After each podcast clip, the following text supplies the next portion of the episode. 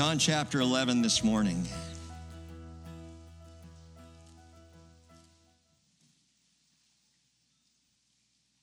I always love when a pastor gets up and says, if you're visiting with us, you are so welcome today. No one else is, but you visitors. We're glad you're here. I'm really glad you're all here this morning. And I hope that what we're going to talk about will, will, will truly hit you where you are and will touch your heart, give you something to chew on and think about.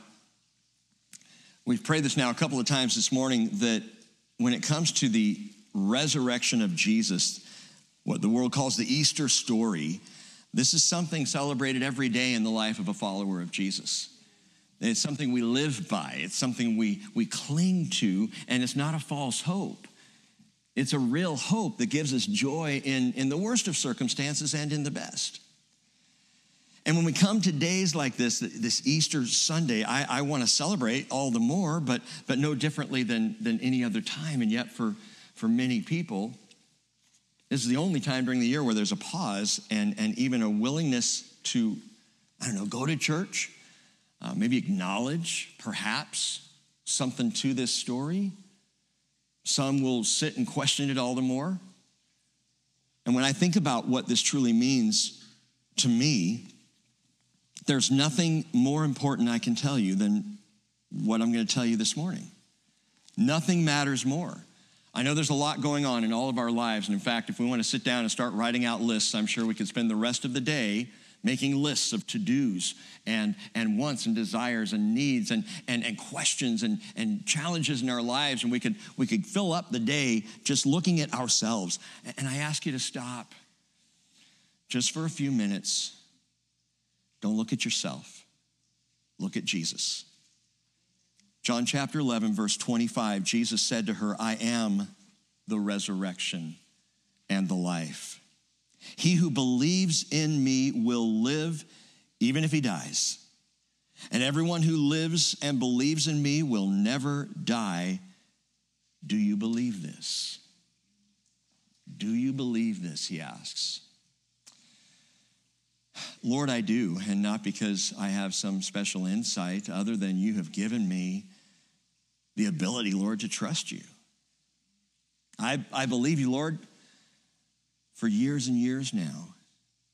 Having heard this story again and again, for me, Lord, it is not a story. This is history. This is truth. And what happened on that fallow weekend when you went to the cross, Lord, I don't remember it because it emotionally moves me. Oh, it does, Lord, but I remember it because the weekend did not end with you on the cross, and it did not end with you in the grave. And I declare with absolute assurance this morning, your resurrection. What's ironic, Lord Jesus, is we are talking to you right now because you resurrected. Otherwise, these would be empty words. But I know you hear me, because I know you rose, and I know I will see you again. And Lord, this hope has carried me through my life. I thank you for that.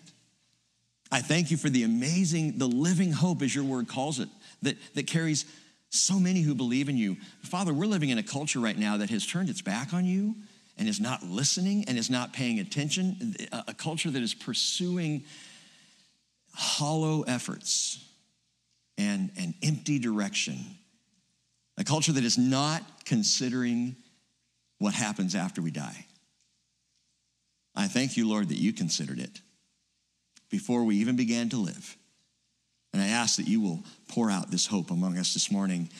We listen and we ask you to teach us, you to give us your word. In Jesus' name, amen.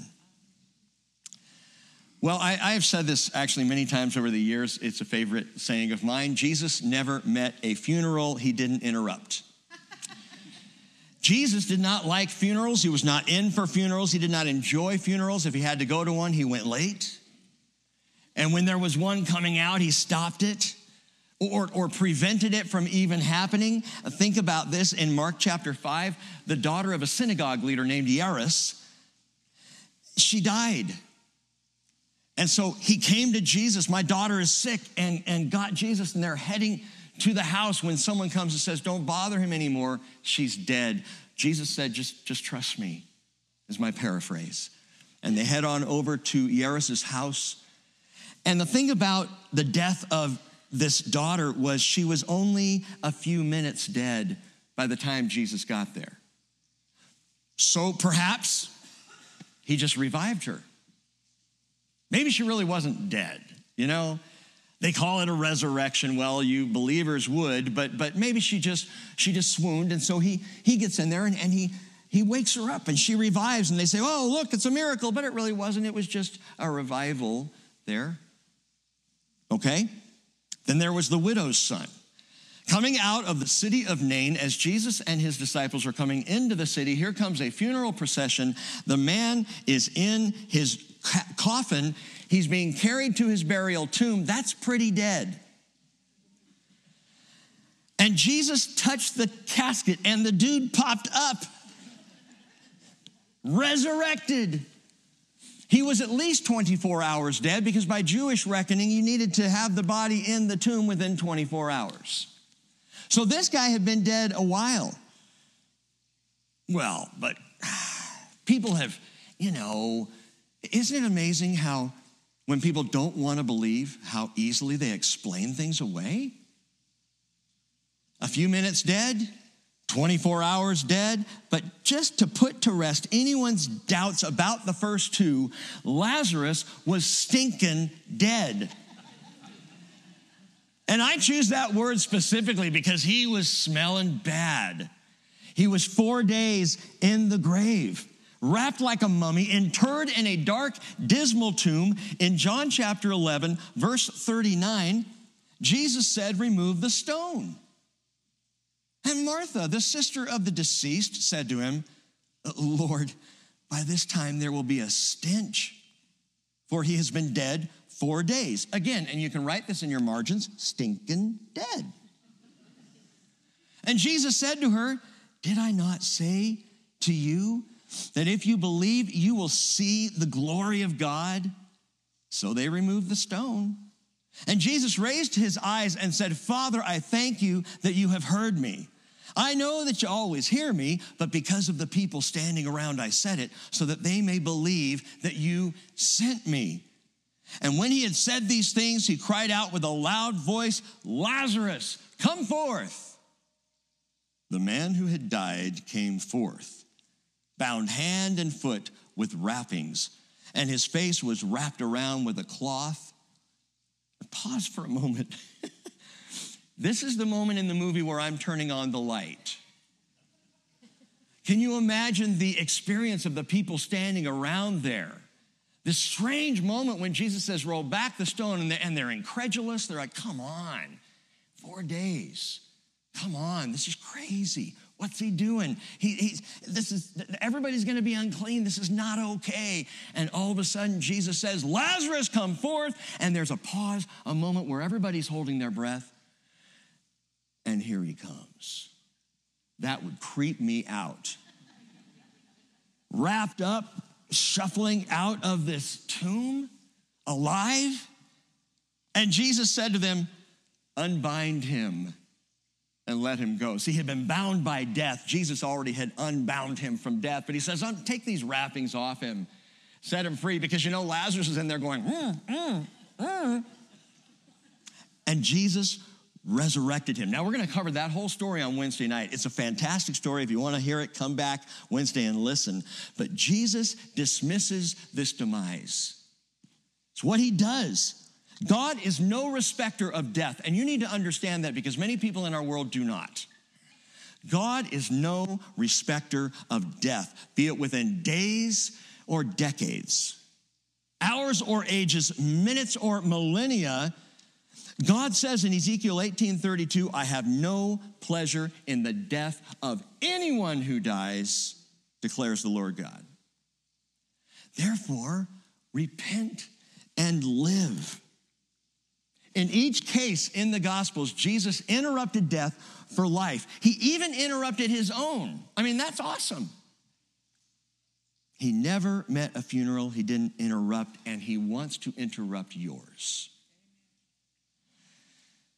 on a holiday that I think is in peril, especially in this culture, of becoming as hollow as chocolate bunnies. And I hated those, by the way. First of all, they tasted bad. But secondly, you get this big honking chocolate rabbit and you pull it out of the package and you take your first bite and there's nothing inside. It's like, what a waste.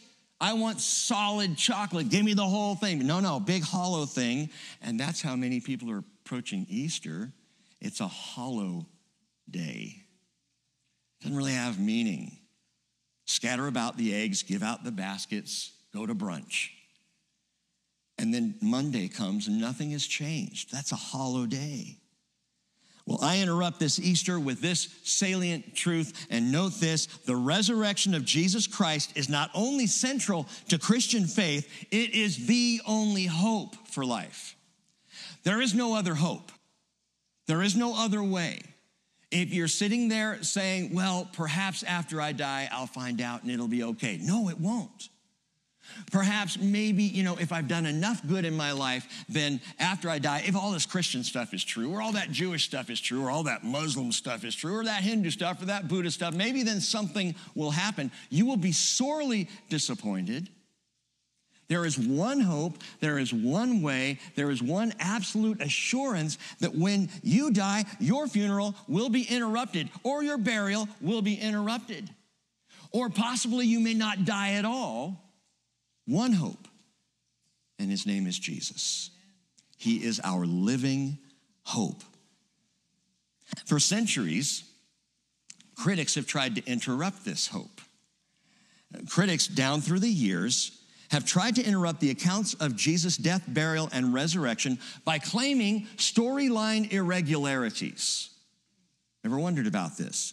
Inconsistencies from one telling of the resurrection of Jesus to another. See, again, it amazes me how the critic, the person who does not want to believe, works really hard to try to dismiss God, to try to get this whole issue out of the way so they can just live their life. I don't know about you, but I don't want to just live my life. It's that old, that old question. The person who's about to graduate high school and go to college, and his dad says, hey, so what do you want to do after you graduate high school? I'm going to college, Dad. Great. What are you going to do after that? Oh, I'm going to graduate college. Great, son. What are you going to do after that? Well, I'm going to get a job.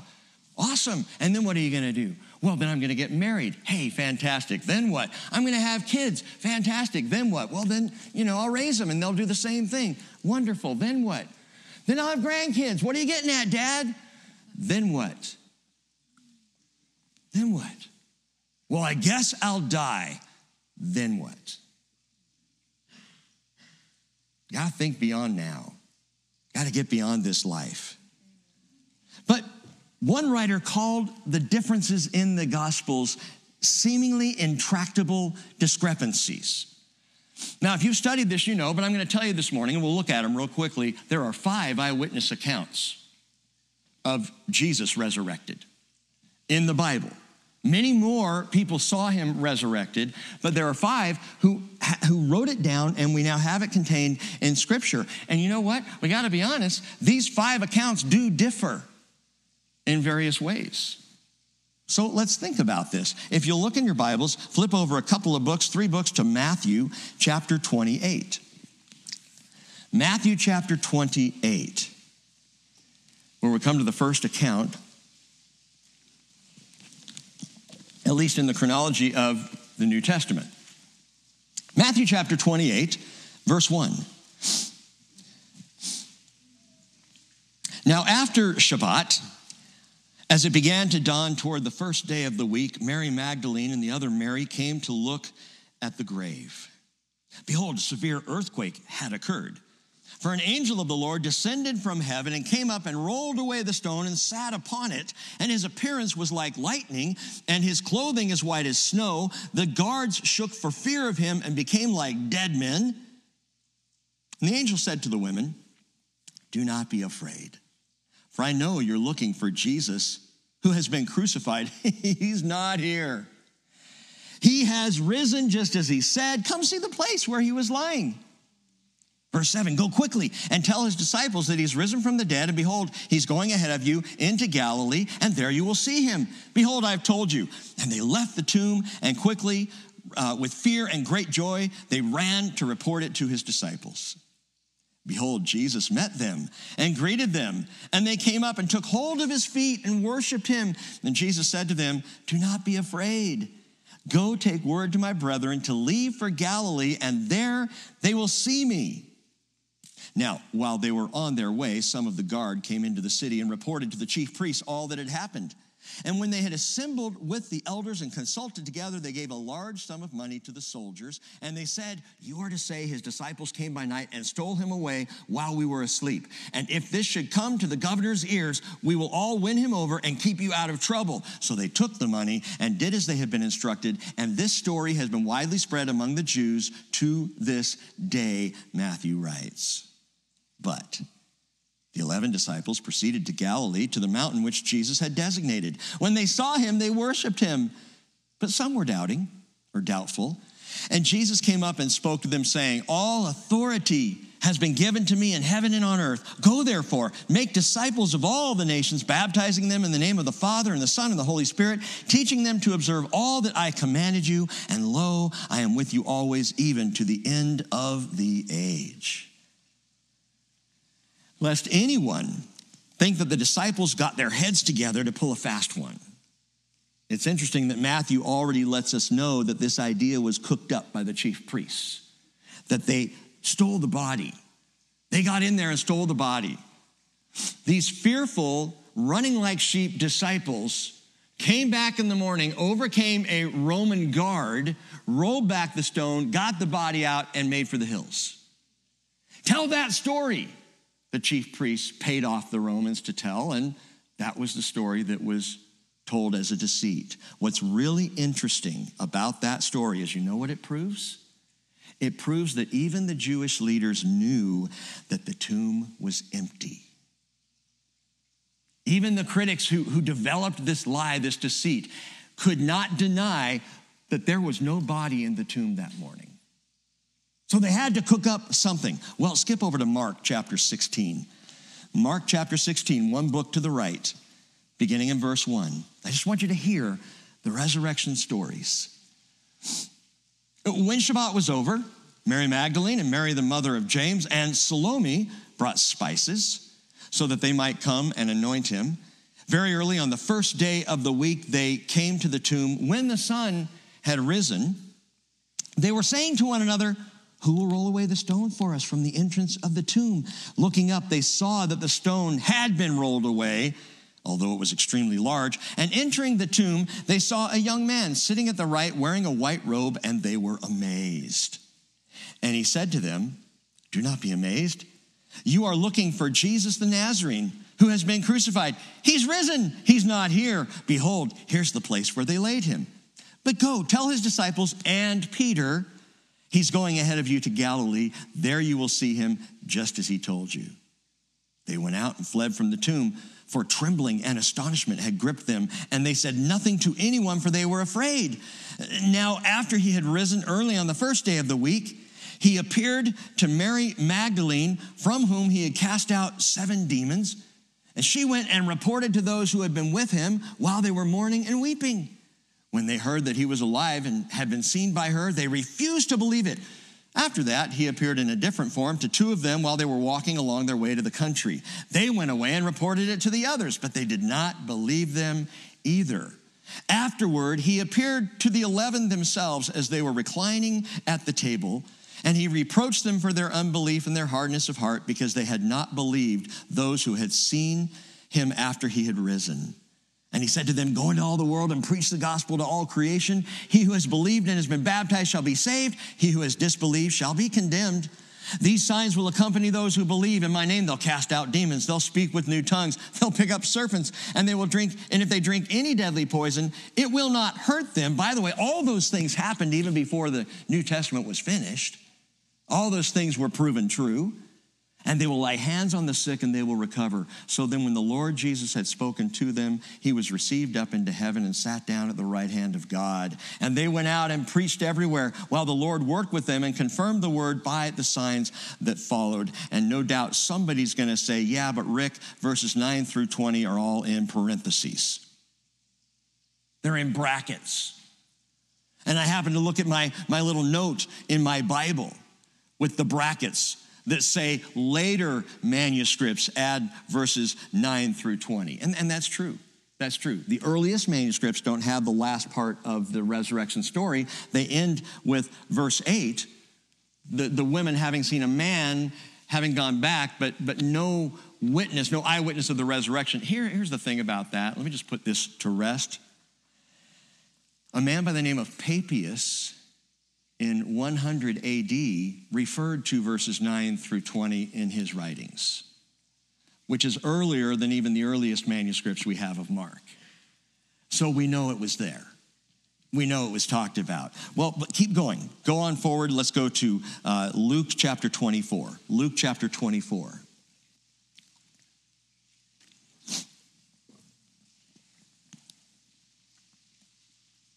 I don't know about you, but just reading the resurrection story jazzes me.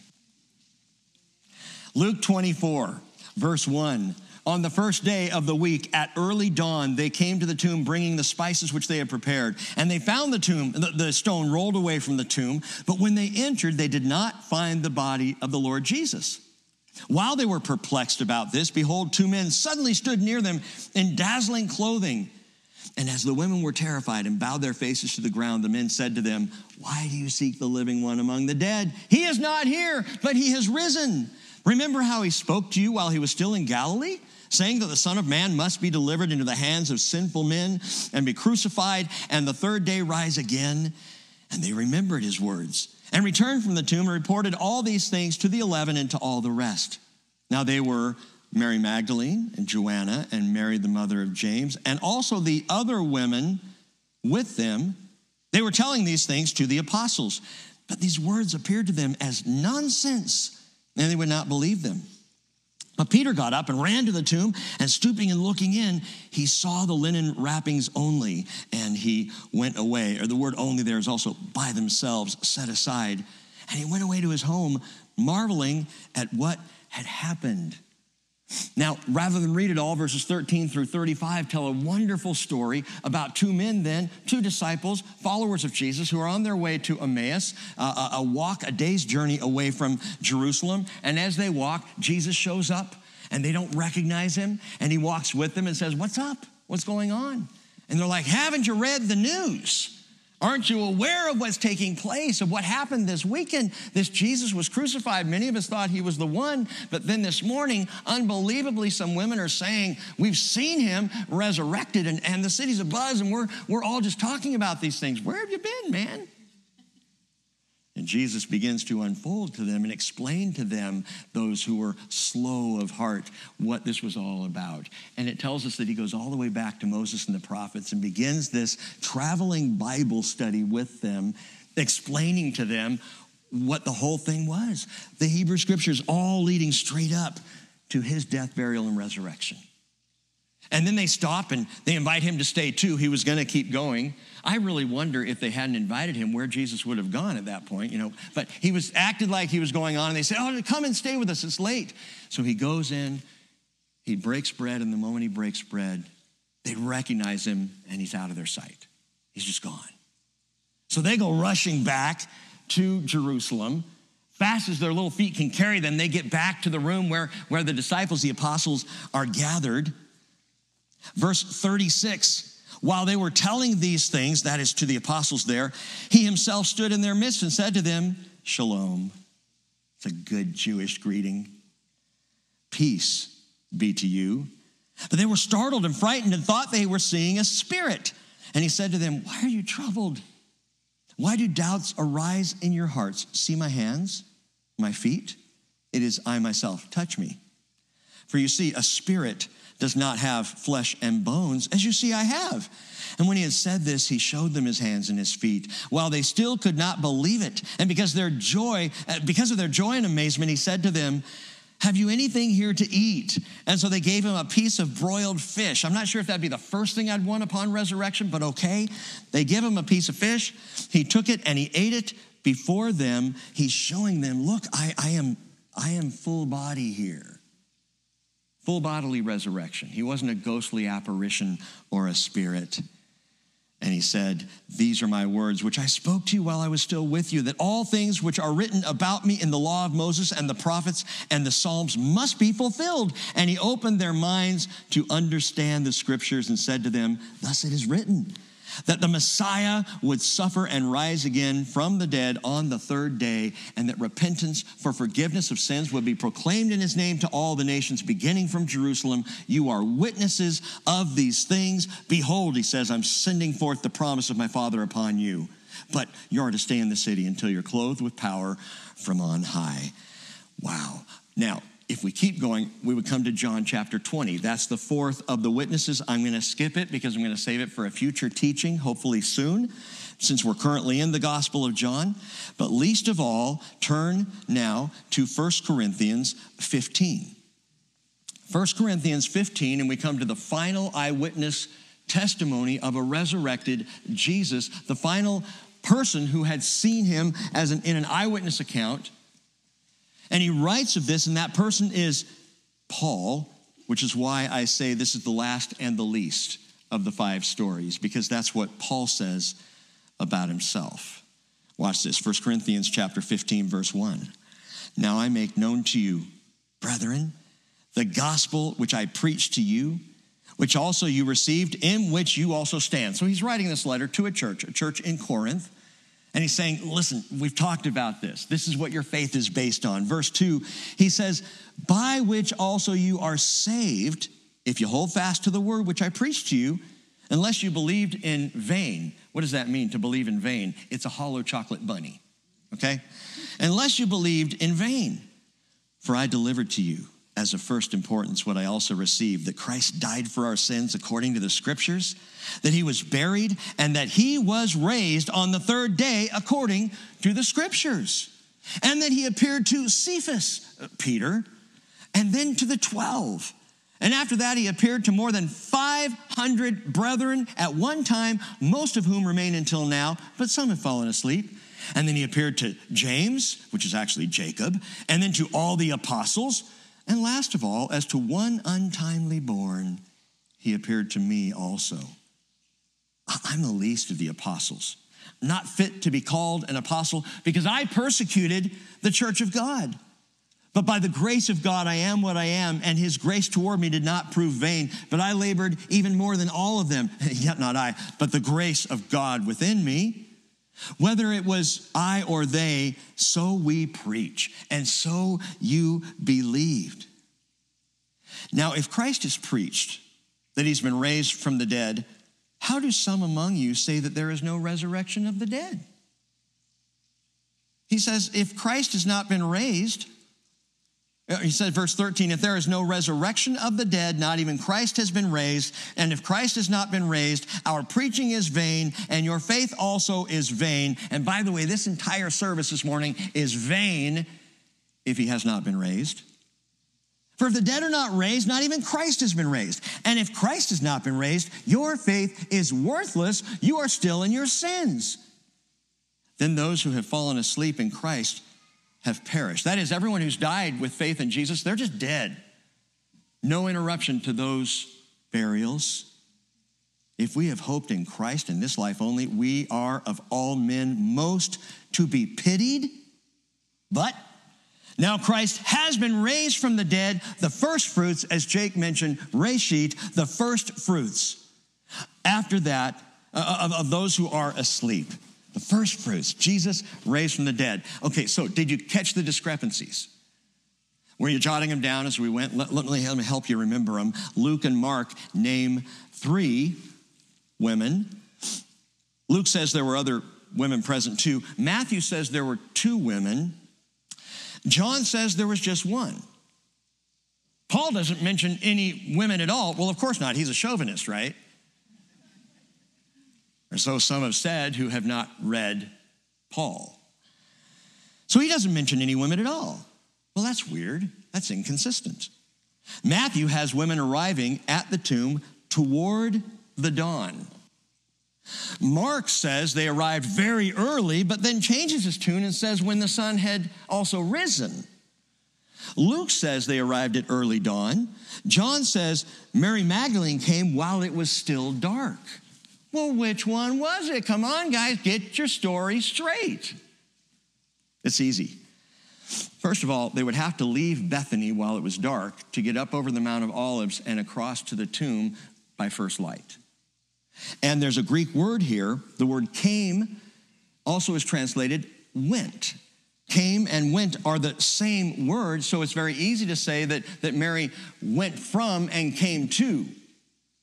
And so it, it, it works out. It fits just fine that they had to leave their homes. And by the way, well, but there were different groups of women. There's one here, there's two here, there's three here. Yeah, they didn't all live in the same place. They weren't all huddled in one spot.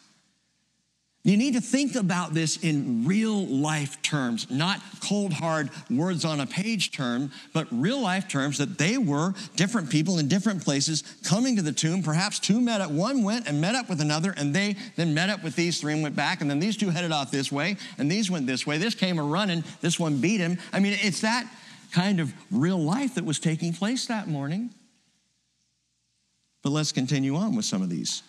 They went to the tomb at dark, and they came to it at first light. Mark and Luke call the messengers at the tomb men. Uh, Matthew and John say they're angels. Well, which one was it? Angels throughout the scriptures, when they appear to people, just appear as men. So that's not, pro- that's not a problem. Uh, Matthew and Mark mention there's just one. Luke and John say there were two. To which I say it depends on where you're standing. It depends on your perspective and on who saw what. Mark, Luke, and John put the angels inside the tomb. Matthew says the angel began outside the tomb and finished up inside the tomb. Okay, can't angels move? Matthew twenty-eight, verse nine tells us Jesus first appeared to several women who took hold of his feet and worshiped him. John only shares Mary Magdalene's personal experience of that. You know what? There's plenty of time and room and space for both to have occurred. That Mary stays behind weeping, the other women head on their way. Jesus appears to Mary, she grabs hold of him, he says, "Stop clinging to me, Mary, I haven't left yet, I'm right here." And then she goes on her way to tell the apostles, and, and Jesus appears then to the other women. It, it, it's very easy. All of this fits very easily. As to the appearances of Jesus to the eleven, to the apostles, Matthew only records one, and that's up in the Galilee. Luke only mentions one, that's in Jerusalem. And after that amazing traveling appearance on the road to Emmaus, that's when Luke mentions that Jesus appeared to the apostles. Paul pieces together a whole chronology of witnesses in order up to five hundred people at one time. Does that undermine your faith in the story? See, here's the thing. For those who would say there are discrepancies between the accounts, it's like piecing together a jigsaw puzzle. All the pieces are here. Put it together. See, that's life. That's life. If this morning I said, okay, I have a little assignment for you. I'm going to have five of you write your experience of Resurrection Sunday service at the Bridge. You're going to go to five separate rooms. You're going to sit down and just write out to the best of your recollection exactly what happened, exactly what you saw. Then we're going to get together and we're going to read those five accounts. Would they be precisely exact? Of course not. Five perspectives, five different people telling what they saw of the same event, same thing happening, but five people all telling what they saw. And that's what is true of all good biographies. No one biography stands alone and gets it all right. It gives perspectives. It puts as many pieces together as possible, but then you get another biography and another, and as you put together these witnesses, you get the full story. You get the full breadth of it. That's what makes for good biographies. Full agreement across the board would make us skeptical. If I picked up five biographies on Abraham Lincoln and every one of them read exactly the same, I'd say, Someone got together on this one. Someone was comparing notes. Matthew, Mark, Luke, John, and Paul were not comparing notes. They just wrote what they knew. They wrote what they had seen. They wrote, in sometimes, like Luke's case, what other witnesses told them they had seen. They just wrote it down. And it's truth. And my friends, truth doesn't need cleaning up, because truth is what it is. John Wenham, in his book Easter Enigma, writes, "These resurrection stories exhibit in a remarkable way the well-known characteristics of accurate and independent reporting. For superficially, they may show great disharmony, but on close examination, the details gradually fall into place." They all do. They fall right into place. Because real life is never as tight as just one person's recollection or perspective, and that's why in our courts, we want a multiplicity of witnesses so that we can come to the truth, and that's what God gives us in the resurrection stories.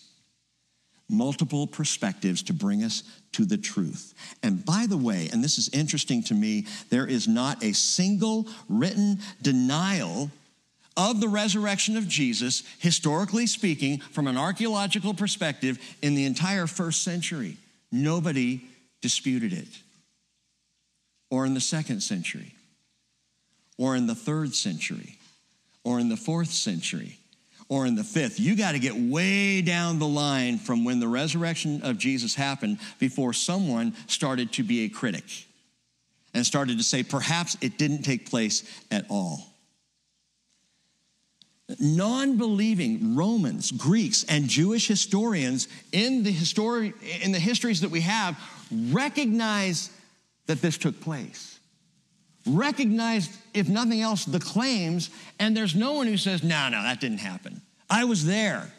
I stood there at the tomb for forty-eight hours, and no one came out. Nobody ever disputed it. And that's the stuff of truth, my friends. Not to mention the fact that the story was first proclaimed and declared and shared almost immediately, get this, in the city where it happened. It's not like they went somewhere else where no one really knew what had gone on and tried to spin up this tale. They just proclaimed the truth, and there was nobody in the city who could deny that the body was gone, the tomb was empty, Jesus was risen. But my purpose this morning for all of that is really not proof, because we can go over it and over it. I have spent many resurrection Sundays trying to prove the resurrection, and the reality is I can give you all the proof in the world, but if you don't want to believe, you're not going to. If you don't want to accept the truth, you'll reject it. So I just repeat this statement. The resurrection of Jesus Christ is not only central to Christian faith, it is the only hope for life. It is the only hope. John chapter twenty, verse thirty-one, John says, "These have been written so that you may believe that Jesus is the Christ, the Son of God, and that believing you may have life in his name." So what I want to do just with the rest of our time this morning is consider a couple of implications of the resurrection. Just a couple of implications here. See, John chapter fourteen, verse nineteen, Jesus said on the night of his betrayal, said to the apostles, "After a little while, the world will no longer see me, but you will see me, because I live, you will live also." And that means now and then, now and then. Because I live, you will live also. That's now and then, Susan. Because I live, you will live also. That means right now. Because I live, you will live also means forever. It is, it is peace for now. It is hope for the future. And neither one of those depends on what I've done in my past. No, neither depend on the life that I've lived, my good outweighing my bad or my bad outweighing my good. That's not the issue here. My life, both now, presently, and to come eternally, it rests in the resurrection of Jesus, which is why this is so important. First Peter chapter one, verse three, "Blessed be the God and Father of our Lord Jesus Christ, who according to his great mercy has caused us to be born again to a living hope." A living hope. The phrase there is elpidazosan. You should memorize that and share that with someone at work tomorrow. I've got El Pedazo San. And they'll go, great. Did you buy that at a cannabis store? What are you talking about? El Pedazo San, a living hope through the resurrection of Jesus Christ from the dead. And what that phrase means, living hope, it's hope alive. It's hope that's vital and vibrant and vigorous and active and blessed. And is that your hope? So I'm talking to you Christians for a minute here. Do you have a living hope? Is your hope in Jesus, does it energize your faith? Does it activate your love? Or are you just getting by? One day to the next, just making it through. Are you maybe not a believer and you're putting off your inevitable mortality? You're gonna die. And you can try to ignore that fact, but it's gonna come. Or maybe you're one who thinks that faith is for the foolish. And I, I've seen it. I remember the very first Sunday that Spencer showed up, and some of you guys remember Spencer from seventeen, eighteen years ago. I remember the first Sunday he showed up because his wife made him go to church. And he sat in the back with his arms crossed, glaring at me like, you're not gonna teach me anything, whippersnapper.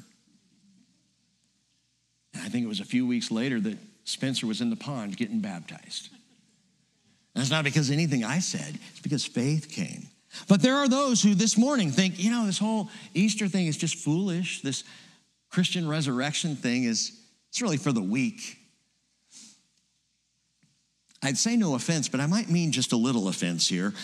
The Bible says the opposite of that. Bible says in Psalm ten, verse three, the wicked boasts of his heart's desire, and the greedy man curses and spurns the Lord. The wicked, in the haughtiness of his countenance, does not seek. All his thoughts are, there is no God.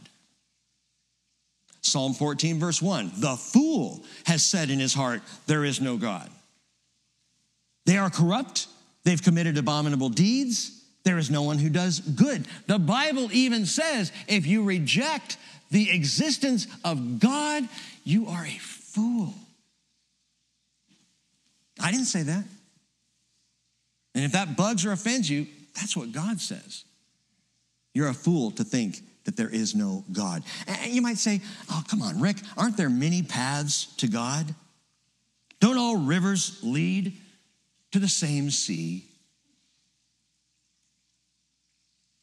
Yeah, I agree. That might shock a few of you. I agree, there are many paths to God. In fact, I will say all paths lead to God. They do, but hear me out. Jesus says, I am the way and the truth and the life. No one comes to the Father but through me, John fourteen, six. To the Father means received as the Father's children. John one, twelve, as many as received him, to them he gave the right to become children of God, to those who believe in his name, who were born not of blood, nor of the will of the flesh, nor of the will of man, but born of God. So Jesus says the only way to come to the Father is through me, one way. And to the person who says, well, all paths lead to God, I, again, I agree, because born of God or not, all will come to God. All will face God like Shalom. Shalom Auslander. So I don't know if he's Jewish or Australian or both. Shalom Auslander uh, is composed a piece that is in the New York Times. I don't know if you saw this. This morning, a nice little opinion piece published on uh, Easter Sunday. Um, his guest essay, heavily criticizing God, on Good Friday and at the start of Passover. Shalom Auslander composed a piece insisting that this Passover, he's Jewish, by the way, we should stop paying attention to God. That's his call to the world. Quote, in this time of war and violence, of oppression and suffering, I propose we pass over something else. We pass over God. And he began before, uh, he began with that, and then he began to claim that God is hateful, full of brutality, and if he was mortal, would be dragged to The Hague, because The Hague is such a bastion of justice. Auslander criticized God, whose wrath and plagues harnessed against the Egyptians during the original Passover story from the book of Exodus remind him of what the Russians are doing to the Ukrainians right now. Okay. According to the author, Israel's ancient enemies were troubling, but just as troubling, and even more so today in light of the brutal slaughter taking place in Ukraine, were the plagues themselves. And he goes on and on, chastising God, going after God. He said that's why war in Ukraine is happening. Perhaps now as missiles rain down and the dead are discovered in mass graves, it's a good time to stop emulating this hateful God, he says. Wow. Completely missing the message of Passover, the God who rescues from brutal slavery, the God who brings his people out, the God who took time to declare to all of Egypt that all of your gods are false gods and will bring you only death. But I'm the God of the living. The God who took nails in his hands and feet and a thorn of, a crown of thorns on his head and a spear in his side and died in your place, in my place, and in Shalom Auslander's place that we might have salvation forever. Hateful God? Ecclesiastes chapter twelve, verse fourteen, and we addressed this a bit on Good Friday. God will judge. God must judge because he is absolutely righteous, and absolute perfect righteousness cannot let bad deeds go unpunished. And so Ecclesiastes twelve fourteen says God will bring every act to judgment, everything which is hidden, whether it is good or evil. Hebrews four thirteen, there is no creature hidden from his sight, but all things are open and laid bare to the eyes of him with whom we have to do. And that's every one of us here this morning, and that's every one of us who populate Oak Harbor and Anacortes and Whidbey Island and Fidalgo Island and the entire Northwest and the world. We will all, every last one of us, come before him with whom we have to do. You gotta deal with God. All paths lead to him. Ultimately, every person will stand before God, one way or the other. You either come through Jesus to the Father, or you stand before God on your own. And that's your choice. He's left you that option. No matter what road we've taken or choices we've made, we will all arrive at the presence of God. Now, your resurrection is inevitable. The question is, when will it happen, and what will be the result? And let me explain. Now go back to John chapter eleven. And don't worry, we're only dealing with a couple of verses here. John chapter eleven, verse twenty-five, Jesus said, I am the resurrection and the life. He who believes in me will live, even if he dies. And everyone who lives and believes in me will never die. Do you believe this? He says. And I call this moment the glorious collision. This is a glorious collision. It is the seventh and last sign in the Gospel of John. This is the last time that we hear of a miracle of Jesus prior to his resurrection. Seven signs in the Gospel, and we come to this final one, and it's the resurrection of Lazarus. You could call it the great sign. All the other signs are remarkable and amazing, and they are telling of the nature of Jesus as God in the flesh, but this one blows the mind. The great sign, the seventh sign. But it's the glorious collision because this sign runs headlong into the fifth I am statement of Jesus. Out of seven I am statements right here, Jesus speaks with divinely deliberate impact. I am the resurrection and the life. And you and I are so blessed to hear him say that because, my friends, he spoke it to Martha. He didn't speak it to the crowds. He didn't shout it from the midst of Jerusalem or from atop the Mount of Olives or, or in the Galilee over five thousand people gathered. He said to one woman whose brother had just died, I am the resurrection and the life. It's me. It's by me. Martha, it's through me. Martha's just lost her only brother, her provider, her protector, her friend. But Martha is a woman of great faith. I love what she says in response to him in verse twenty-seven. Yes, Lord, I have believed that you are the Messiah, the Son of God, he who comes into the world. She, she believed. She believed. And, and even if you look back at verse twenty-three, Jesus had said to her, your brother will rise again. He meant immediately. She didn't know that. Martha said to him, I know he'll rise again in the resurrection on the last day. That is such a Christian response. Maybe I should temper that a bit. That is such a church person's response. We will see him in the sweet by and by. Until then, we're just going to slog through this miserable world. Someday, we'll see him. Someday, my loved ones who have passed, maybe if I'm really good, someday we'll get there. For now, it's nothing but misery. Man, check your faith, brother and sister. This day is now. We have hope now.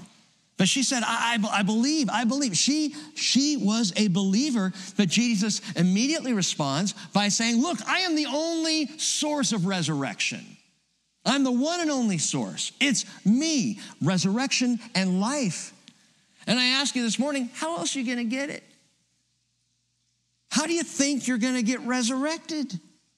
Who else is going to dig you out, prop you up, and breathe life into your immortal body? This is not Weekend at Bernie's. How are you going to get out of the grave? I mean, really? Well, I think, you know, after it all's said and done, after I die, something, I don't know what, but something will happen. Man, you're going to, you're going to put your eternity on perhaps maybe at some point something will happen. Really? I, to me, nothing is more foolish. You're going to rest your hope on what if? No, no, no. Jesus Jesus said, I am the resurrection and the life. He said it right there. It can't be any more clear. And I'm telling you this morning, if you want life and you want to have the hope of resurrection, it is in Jesus. He made it all about himself. It's not in a creed. It is not in a church membership. It is not in your traditions. It is in Jesus Christ. You come to him. And he says, I will resurrect you and I will be your life that is now and forever. It's Jesus. By the way, Jesus knew something, and I don't know if you've ever thought about this, but something wonderful about Lazarus that we now realize by implication. We've just heard Martha proclaim, before anything happens here, Martha proclaims, I know you're the Messiah. That's big. I know you're Messiah. Martha was close friends with Jesus. Martha and Mary and Lazarus, Jesus stayed at their house in Bethany whenever he went to Jerusalem. They were buds. They hung out. They had meals together. They walked together. They told jokes together. She knew him as human as you could know anybody. And she declared right here, I know you're the Messiah. Wow, Martha, that's awesome. Woman's got amazing faith, but you know what? So did Lazarus. Before he died, Lazarus believed Jesus to be Messiah and God. How do you know?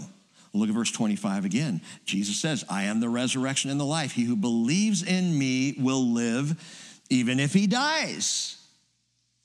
And the immediate implication is he who had believed in Jesus would live even though he had died. That's Lazarus. He believed and then he died.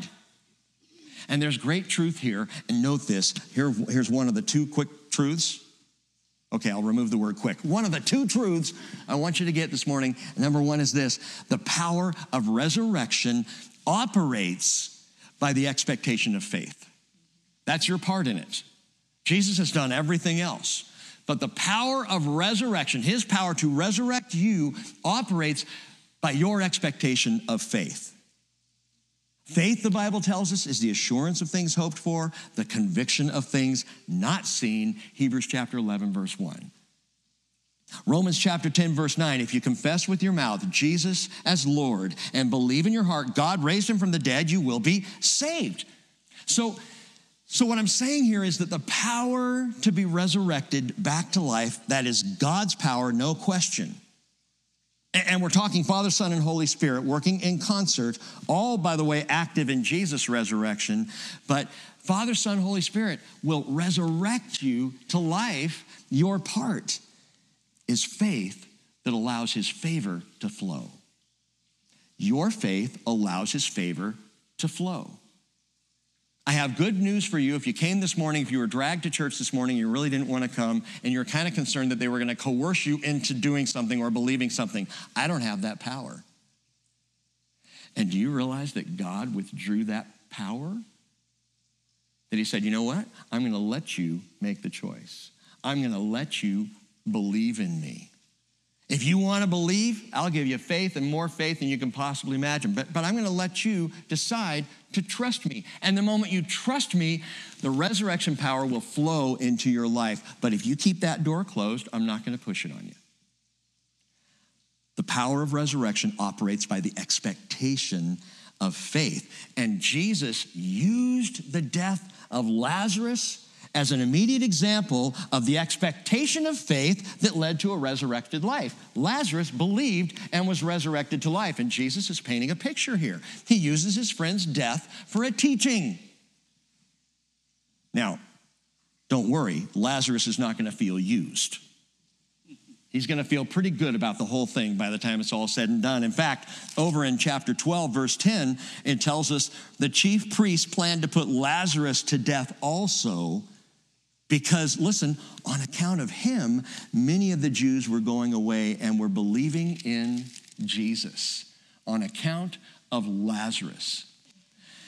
And I'll tell you, it wasn't because he was just sitting there breathing. It's because he was declaring, I was dead and now I'm alive. We might say, I was blind and now I see. I was lame and now I walk. I was deaf and now I hear. I was dead and now I'm alive. I was lost and now I'm found. And it was the declaration of Lazarus that was bringing faith to all these other Jews and causing the chief priest to want to kill him right along with Jesus.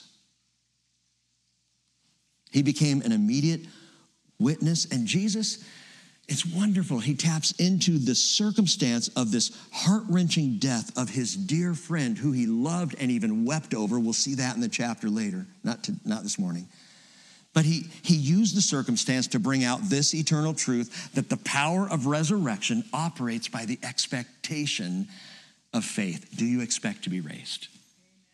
Do you expect a life beyond this one? I'll tell you what, as Lazarus lay there dying and Jesus delayed his coming, I now know that Lazarus expected Jesus to come. That Lazarus assumed his Lord and friend would show up to heal him. That's why they sent word to Jesus in the first place. Lazarus is sick and dying. Come to him. Jesus waited four days. But Lazarus' expectation was not disappointed just because Jesus didn't get there post haste. Just because the miracle happened post-mortem, it doesn't matter to Jesus. He made it happen. So again, I ask you this morning, what is your expectation of life? You're gonna die and go to sleep? The Bible doesn't say that. Or you're gonna die and resurrect. The Bible is clear on it. What's your expectation? Psalm sixteen ten, David said, you will not abandon my soul to Sheol, nor will you allow your Holy One to undergo decay. You will make known to me the path of life. In your presence is fullness of joy. In your right hand there are pleasures, David writes, forever. David had a full expectation of resurrection on into eternal life, and he will know it. What about Paul, Second Timothy four eight, in the future, he says, there's laid up for me the crown of righteousness, which the Lord, the righteous judge, will award to me on that day. He says that with absolute assurance and extends the prob- promise to you and me, saying, not only to me, but also to all who have loved his appearing. We've been over this. Brothers and sisters, do you love his appearing? Do you live life like you love his appearing? See, that's a living hope, a vibrant faith, an energetic faith, an excited faith that is not ashamed to speak the name of Jesus wherever you go.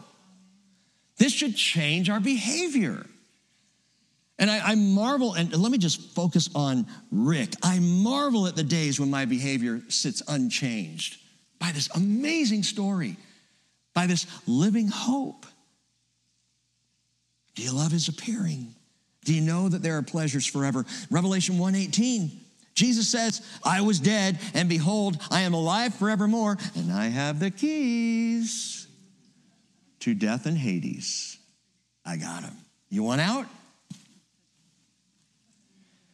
Tragically, Jairus' daughter, the widow's son, and Lazarus all died again. But Jesus says, verse twenty-six, and everyone who lives, well, he who believes in me will live even if he dies.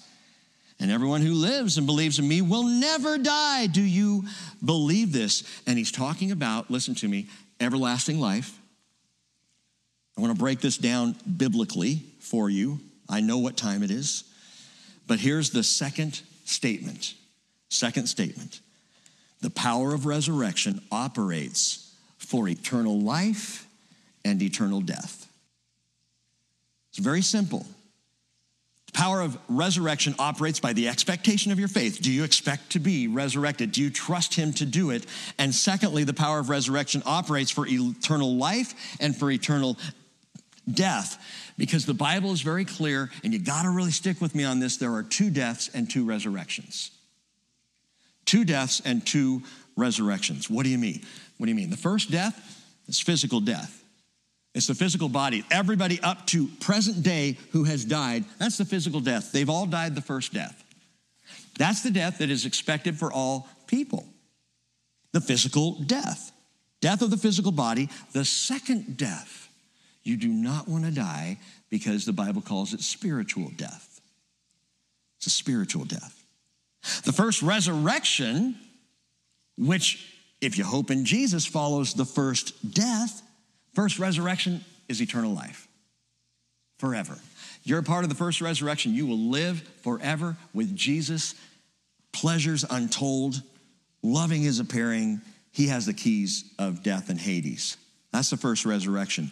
The second resurrection is to judgment and to the second death. I'm going to read this quickly to you. This is Revelation chapter twenty, verse six, where John writes, blessed and holy is the one who has a part in the first resurrection.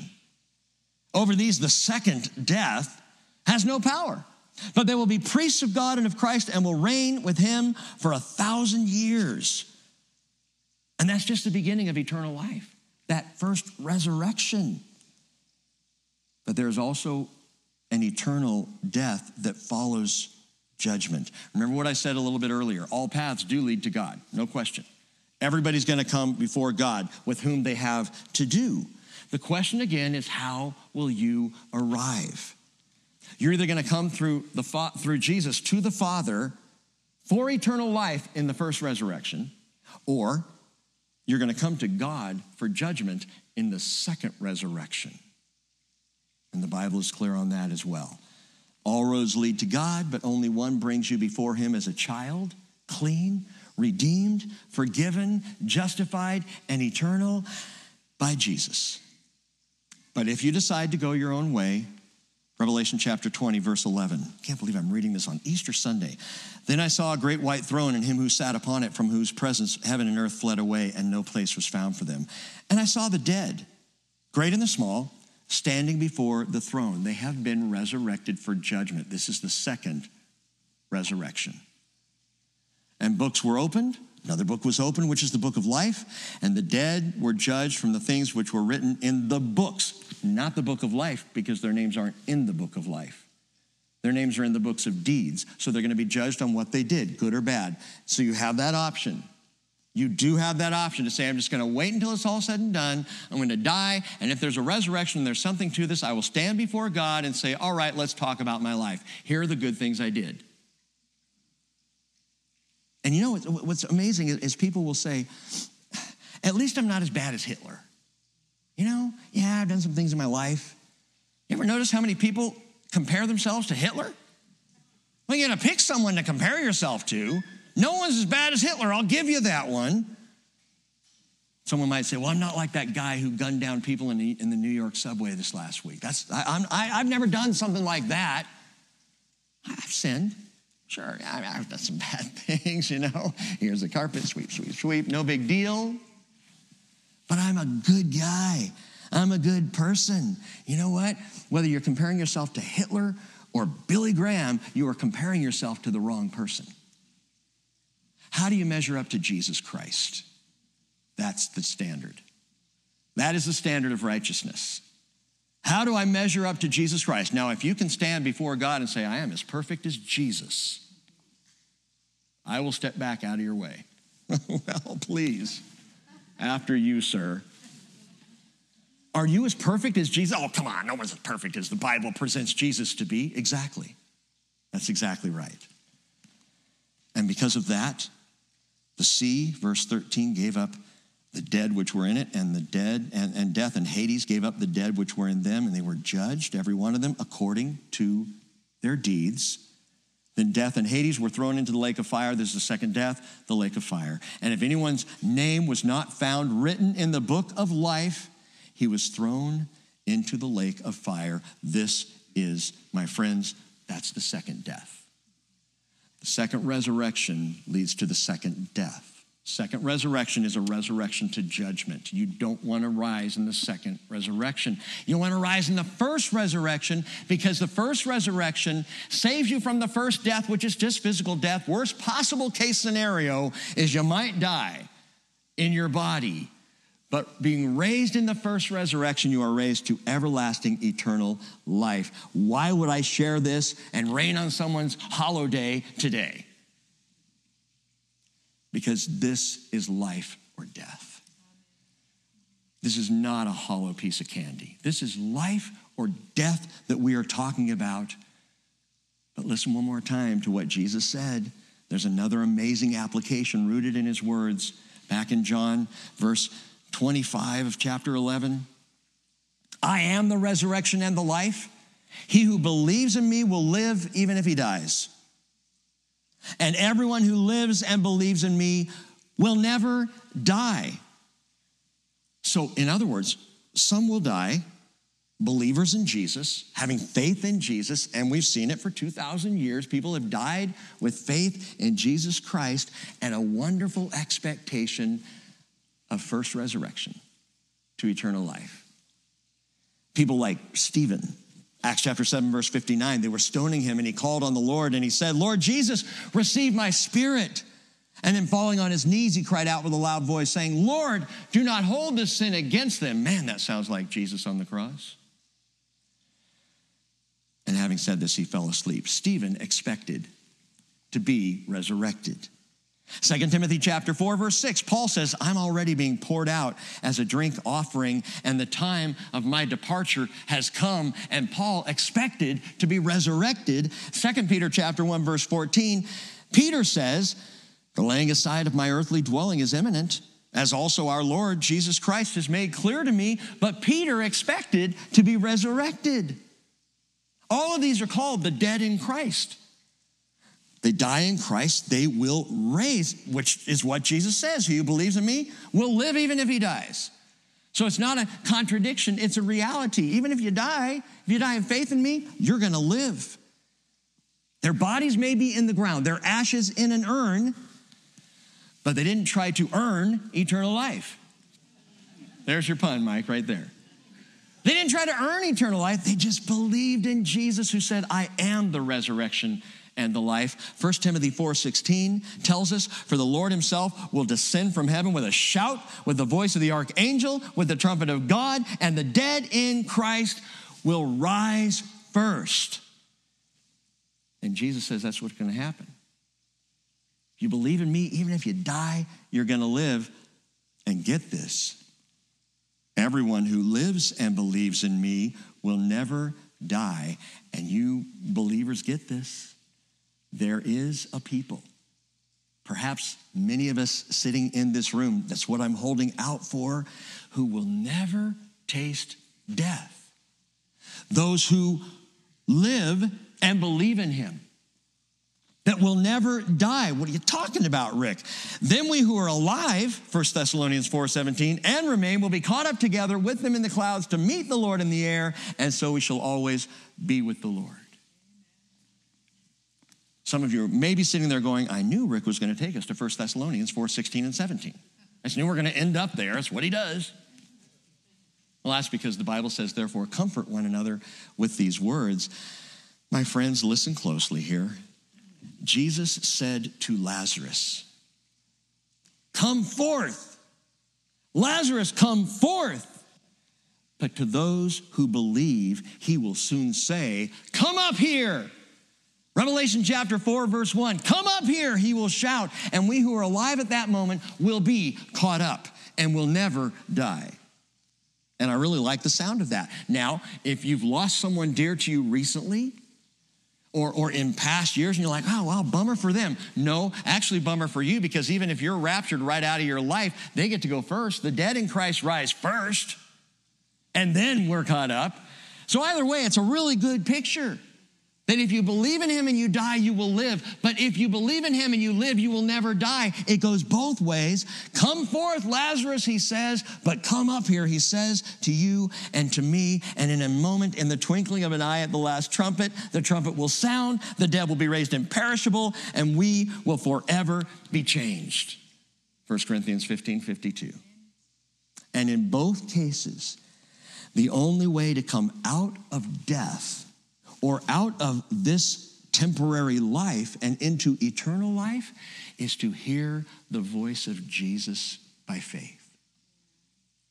Lazarus heard, come forth.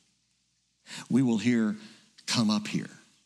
And it is his voice that calls us to life, because he is the resurrection and the life. Jesus said in John five twenty-four, truly, truly, I say to you, he who hears my word and believes him who sent me has eternal life and does not come into judgment, but is passed out of death and into life. This Easter morning, don't settle. Please don't settle for the hollowness of what the day has become for so many. Don't settle for any road or any river or any path. We'll just take whatever. Catch stride with Jesus this morning. He is the resurrection. He is the life. And by the way, he doesn't say, I was the resurrection or I will be the life. He says, I am, which is for now and forever. He never met a funeral he didn't interrupt. And he wants to interrupt yours. And I say, bring it on, Lord. Will you let him interrupt the possibility of your death for everlasting life?